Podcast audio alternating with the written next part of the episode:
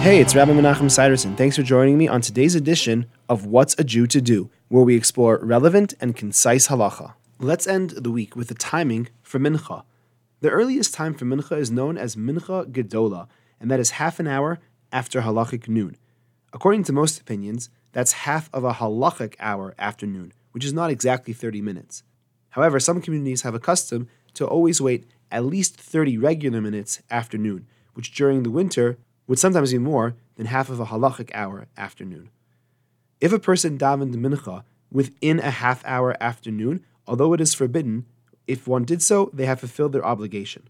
According to some opinions, it is preferable to always daven mincha after mincha ketana, which is two and a half halachic hours before sunset. However, according to many opinions, davening any time after the half hour mark afternoon, mincha gedola, is equally acceptable. What is the latest time for mincha?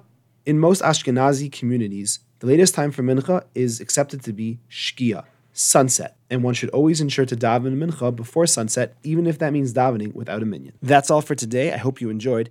If you have any questions or for further discussion, please give me a call. I'd love to hear from you. 303 386 2704. Have a great day.